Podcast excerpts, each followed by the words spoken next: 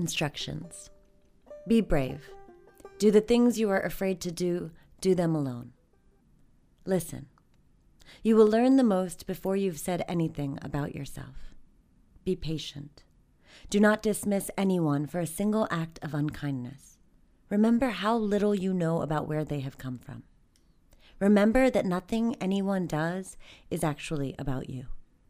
Be cautious. Not everyone has your best interests at heart. This is not paranoia. Be kind.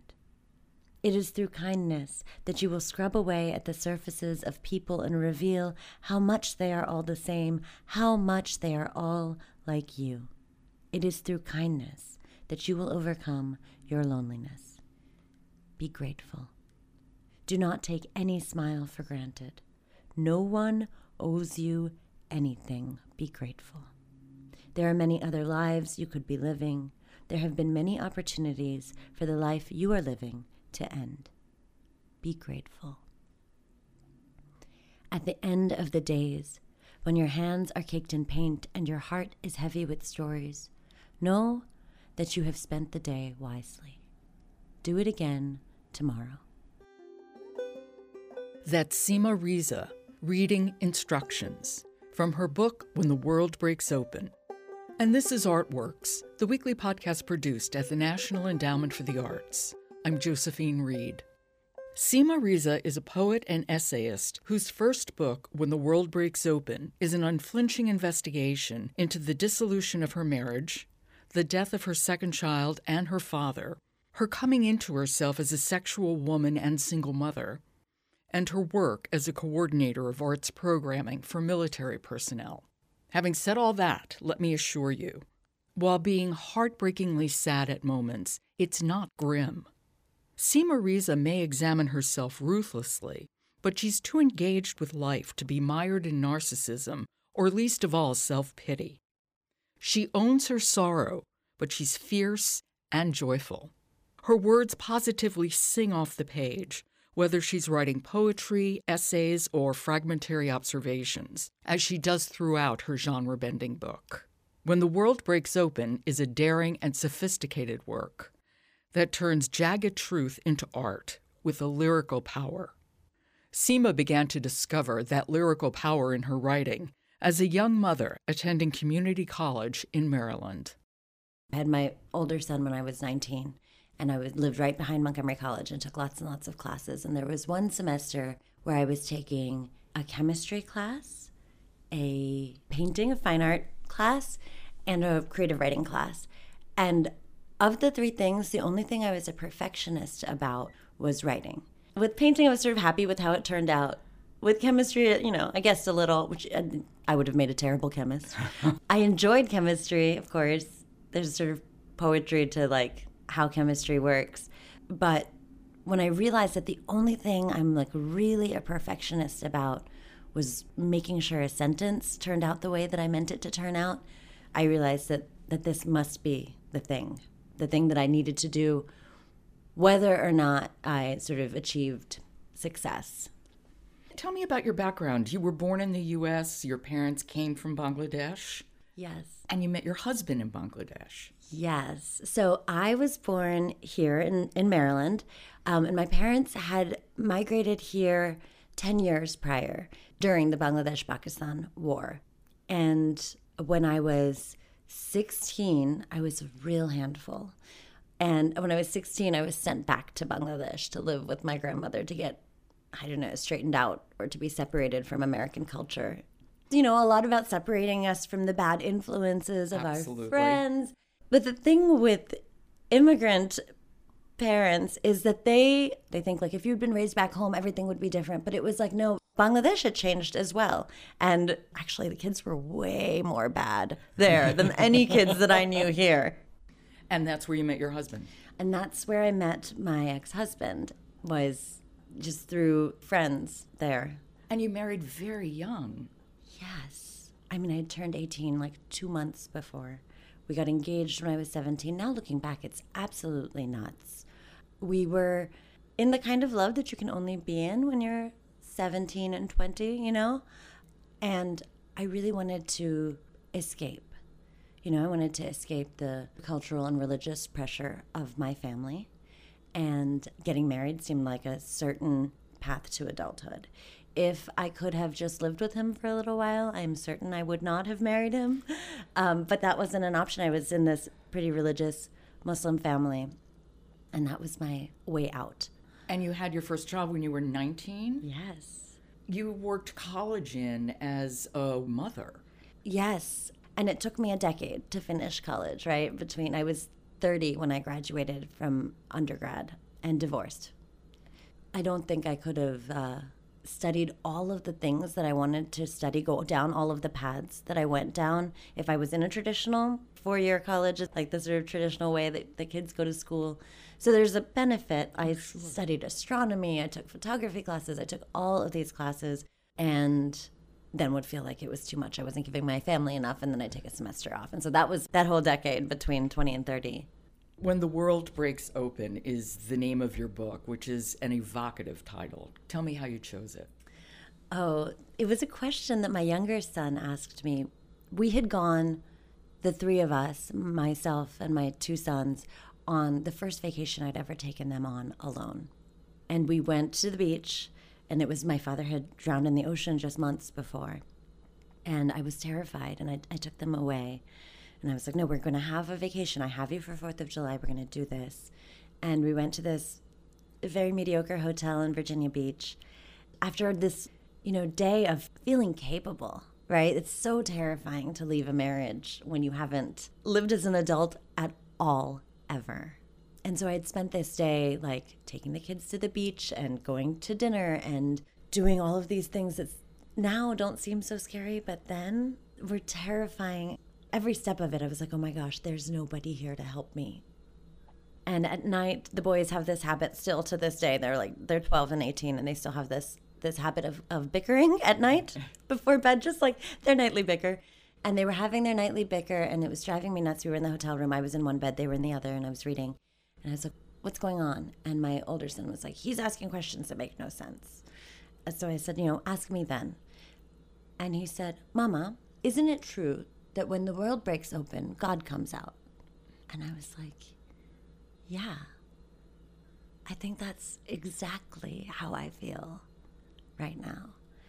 And it's it's been my experience through all of these really really difficult terrible experiences is that like at the bottom you know when you just feel like the fabric of the world has kind of torn and you see that oh my goodness it feels like the the grief is going to swallow you whole, right? Like this train coming at you.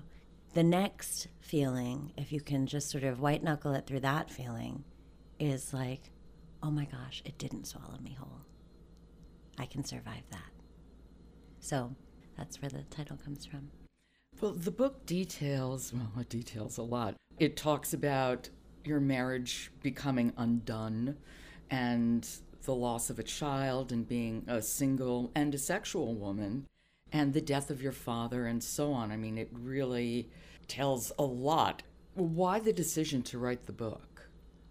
I couldn't write anything else. It was just my first semester. When I had, after that semester where I decided on writing, I applied to Goddard College's BFA program. It's a low residency BFA program, and I'd seen a poster for it at the community college and got into the program. And that first semester the first residency was the week my marriage. Just like it started thursday sunday. I realized i could not sustain this marriage anymore. Um, and i had applied to write young adult fiction is what i had planned to write. And of course i couldn't. All i could think about was like what have i done? What am i doing? What really happened? What didn't happen? And to really rigorously examine that i needed to be at least as hard on myself and as honest about looking at myself as I was about the other sort of characters in the book. And so that self examination while I was writing it was never intended to be published. you know, I, I wrote it because I really wanted to understand, like, how did I get here? I know I played a role in this. Hmm. And what was that role? Can you read a poem, Sanity? Because I think that kind of speaks to this. Sanity. We were strained in a way that made my teeth hurt. I reached out in little unreciprocated gestures favorite dinners, funny stories. I came home one night and his posture flipped a switch in me and set my insides on fire. When I opened my mouth, I reduced him to ash. It was more than I'd meant to say, but I couldn't stop. And when I saw how wild I was being, rage of that caliber is an out of body experience. I surrendered to it completely. I laid my arms down, clenched my fists, and let it pour forth. When I was done, he began. His insults weren't eloquent, but he slammed pots and kicked cabinets and jabbed me in the ribs and collarbone with his finger for emphasis.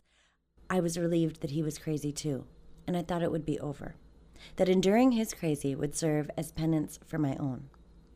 Late that night, I went to deliver an apology wrapped in forgiveness to smooth things over.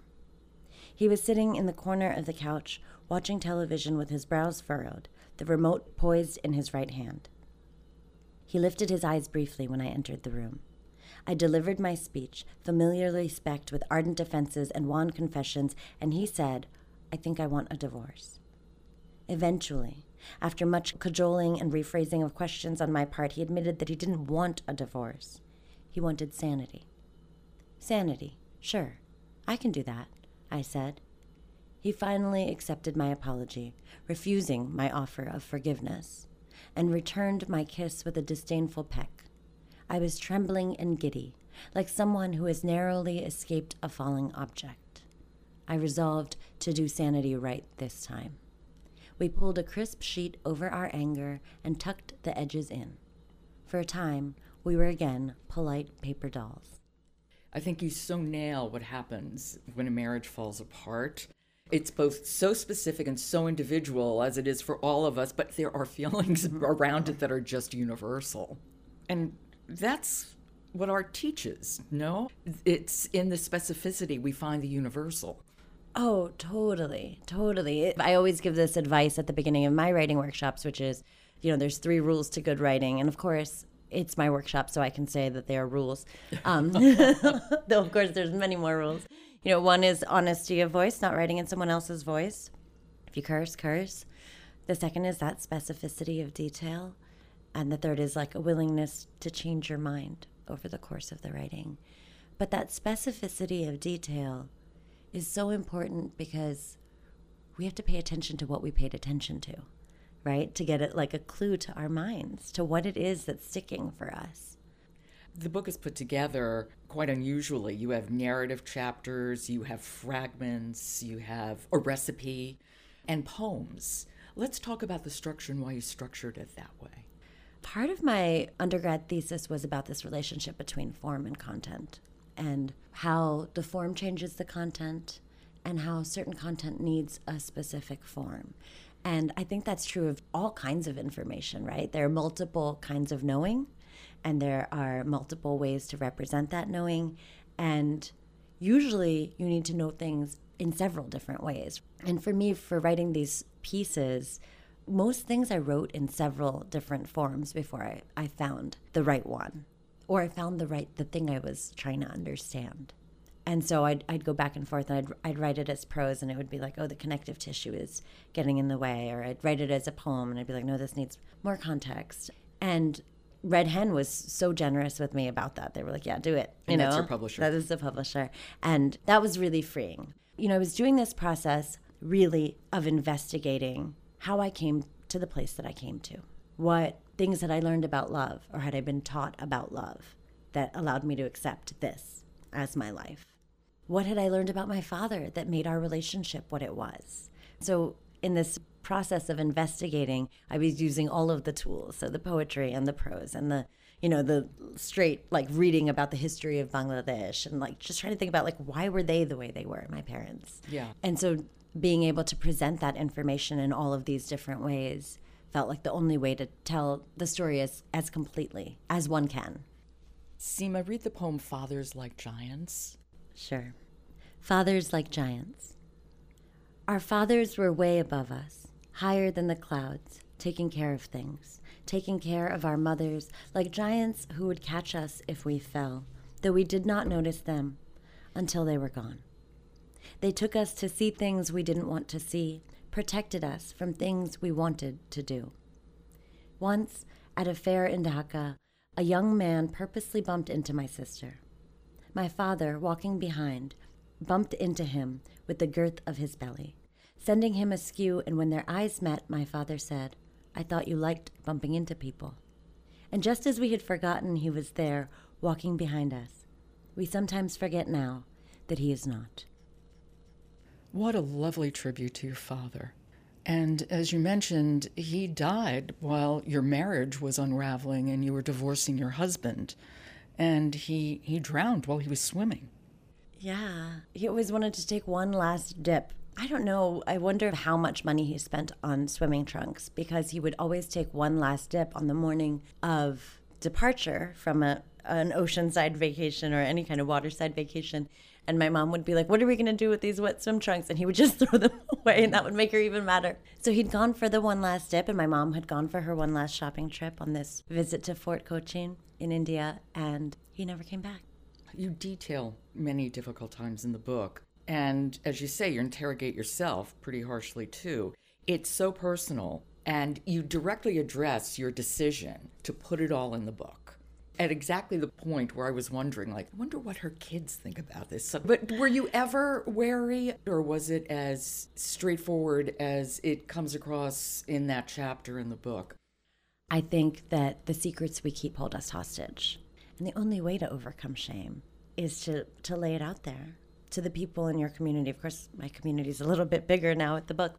And so for that, there was no question. This was, was what I needed to do there's that voice in your head if people really knew you that can make you just feel like total crap all the time if you let it just fester in there. And not that I don't struggle with that still, but this is my way of, of speaking to that voice. All of this writing is my way of speaking to that voice. The places that are uncomfortable are the places we need to go in art. But when it comes to my sons, man, parenting is just a great experiment. I thought really deeply as, you know, over the course of doing this investigation about what caused my grandmother's secrets and my mother's secrets not even straight up secrets even but like this dishonesty this, almost gaslighting about like no everything's fine and it's like no everything is clearly not fine and what harm that caused our relationship and that is one thing that i cannot bear to have with my boys i you know they can they can become whoever they want to become but i'd like to know them and i have to model that you want them to know you. Right. Yeah. Yeah. I want them to, to know me and love me anyway. You write in the book very honestly about your husband being abusive and the stories you would tell yourself, well, I'm not bruised. I'm not bleeding. I mean, mm-hmm. and all those stories. Yeah. You know, there's that. And then also, I'm not the kind of woman who would be abused. There's a deep, deep shame to being weak. And still, I feel a certain little kernel of like, oh, I can't believe that that's part of my history, you know? Yeah. Because we want to be tough and invulnerable and invulnerable and fierce. And you want to believe that the person you're with loves you and and that that is enough, right? We're told that love can conquer anything. Well, there's another poem I want you to read about your youngest child. February 13th. The night before you were born, I lay in the bathtub on my side, too swollen with baby to be submerged. Your father sat beside me, awake with us both, pouring cups of warm water over the loaded barrel of my belly. That kind of love is where the roots of this family are. And it is our work to convince you and to convince ourselves of the irreconcilable truths. Love like that existed once, and we are all somehow better off now. I thought that poem was beautiful. And what a gift to your son. Because both your kids, you know, they lived through the fighting and they lived through the divorce. And to remind them that there was a great love there as well, I think is really a lovely gift. Thank you. Yeah, you know, I loved their father so much, and he loved me so much. And so often we feel like to be loyal to ourselves, we have to throw out the good And to move forward, sometimes you kind of do. There are definitely periods where I had to be fueled by rage in order to like pack my stuff up and leave. But also, I learned a lot about being loved during that time too. And if we discount that about everything we have to leave, then when we take this sort of stock of our lives, everything looks like it was really terrible, yeah. but it wasn't. There was laughing at the grocery store, and there was all of this beauty. And two lovely boys. Two lovely boys, and and a lot of really beautiful experiences, which is why I stayed, which is why we kept trying to make it work, even though the broken places were getting more and more broken. Thank you for asking me to read that. Oh, no, not at all. I, I really liked it so much. You write in the book about turning jagged truth into art, which is something you certainly have done in your own life, but mm-hmm. you also work with veterans and service members to help them do that as well. And the NEA has funded art uh, for veterans and service members for years, art therapy and workshops. So I'm very curious and eager to know how you began that work. I started this work um, at an arts and crafts center that was attached to the old Walter Reed, Walter Reed Army Medical Center. And the Army had stood up these arts and crafts centers just before we were entering World War II for morale, welfare, and recreation. I got there in 2010. It was my first full time out of the house job. And when I began working there, I got involved with doing sessions at the main campus, so not just at the center. And what people wanted was community. You know, I would just set up a table in a public space and we would make art and we would do paintings and we would do wood burning and we would have uh, drum circles and we would do all of these things and it would be this sort of really broad group of people. There's a lot of hierarchy of injury in the in the military health system i think. And so this was this sort of like flattened hierarchy where we would have family members and somebody with an invisible injury cancer or post-traumatic stress or neuropsychosocial issues and people with visible physical combat injuries all at one table teaching each other things and creating things. And and that's what a natural community is right? A natural community isn't everybody being the same. It's right. this sort of range of you know abilities and strengths so that we can fill in for each other. And that sort of emerged there. You know recognizing this need I, we founded a nonprofit with several veterans and several community building artists called Community Building Artworks. And we are working to fill that gap for people who maybe didn't see themselves as artists before and discover the art through these art workshops that are not therapy at all, but they're about creating art and supporting them through these sort of phases of like being in treatment and then being an outpatient and then being a veteran, which is a very different experience. When you hand people these tools, to develop their own emotional vocabulary, they realized they'd been looking for it all along. I want you to read Bad Guys. Bad Guys. You think I'm good. I'm no good guy. He is clicking his pen, elbows on the table, his composition book open in front of him. He is the only person in my writing group today. He is tall, broad, with short hair and glasses that are tinted dark. He is kind and gentle and intellectual.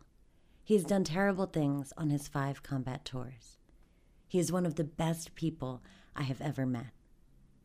You want to know the truth about good guys and bad guys? He asks me.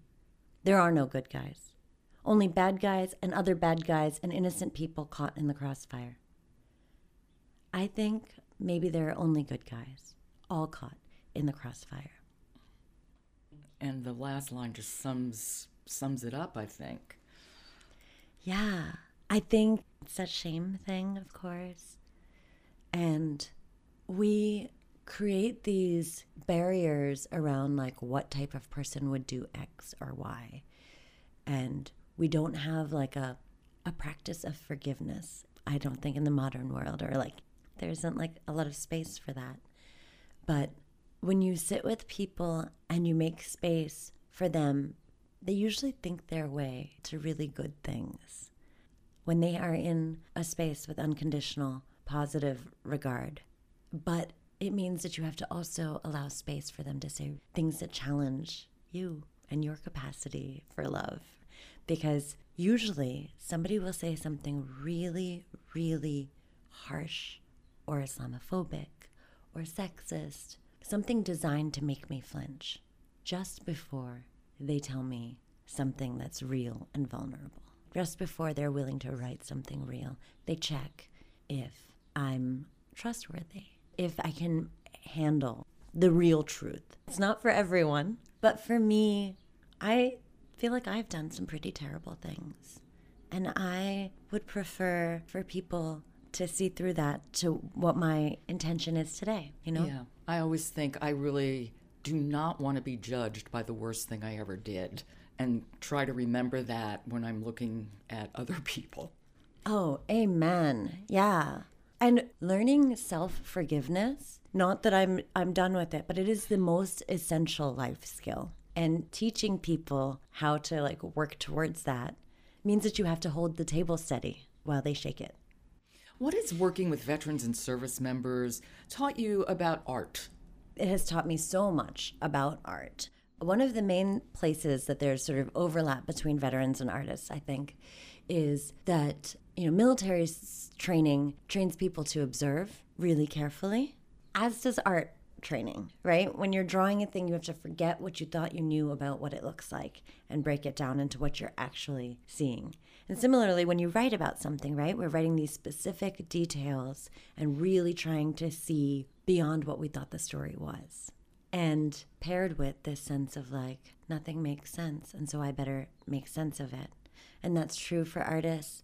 And I think it's true for most people who join the service is there's there's something in the world that doesn't make sense that they're trying to change. So learning to sort of lean into that observation more as an artist myself has definitely been a benefit of this work. Poetry Out Loud. You are a judge this year and you were a judge last year. Tell me about that experience. Oh my goodness. So last year was my first year and I didn't quite know what to expect. I thought it would be really, really difficult to judge children. And I'll confess to you and everyone else that it was not. I, I warmed to it because they took it so seriously. You don't think of them as kids when they get up there and they're really doing this work so professionally. And one of my favorite parts is receiving the packet of poems. So we receive the poems before the kids read them. So we know what they're going to read and we can familiarize ourselves with the text. And it's often like favorites and then so much stuff that I haven't read. So it's always this like new bank of awesome poems. And that's very exciting. And you know, I do most of my professional work on the other side of the funnel when adults who didn't learn this poetic practice as a way of seeing the world, an alternate view of mm-hmm. the world. So it's really heartening to see kids who make this kind of effort to memorize poems, understand them. That emotional work of understanding a poem is maybe harder than writing a poem, I think. And it, it makes me really hopeful for the future, which I'm always in need of. As we all are. Do you find that there's a particular resonance when you're actually hearing poetry as opposed to reading it? Definitely. I think poetry is, is meant to be experienced aloud. I believe that that's what line breaks are for in poetry. And when you read a poem aloud from the page, I think that the writer is training you when to breathe and when not to. But right, you're trying to control the flow of somebody else's breath when you when you put in these breaks. So having read the poem and then having it read to us and matching up those experiences, I think there's definitely a huge advantage. People should come just see the performance because it's it's amazing. Tell me what you're working on now. So I am working on a collection of poetry that will come out in 2019. I'm very, very excited to get a, a book of just pure poetry out. And I'm also working on a collection of nonfiction essays about the different ways that we know things and who gets to claim knowledge. Seema, thank you so much. I really appreciate it. And I thought your book was wonderful. Thank you so much for reading it and for this opportunity. Not at all. Thank you. That's poet and essayist Seema Reza. Her book is called When the World Breaks Open. And as you heard, Seema is one of the judges at the 2018 Poetry Out Loud competition. The finals are on April 25th at 7 p.m. at the Lisner Auditorium here in Washington, D.C. Go to arts.gov for more information about this free event. And if you can't make it to the Lisner, we're live streaming the finals at arts.gov. You've been listening to Artworks, produced at the National Endowment for the Arts. You can subscribe to Artworks wherever you get your podcasts, so please do, and leave us a rating on Apple. It really helps people to find us. For the National Endowment for the Arts, I'm Josephine Reed. Thanks for listening.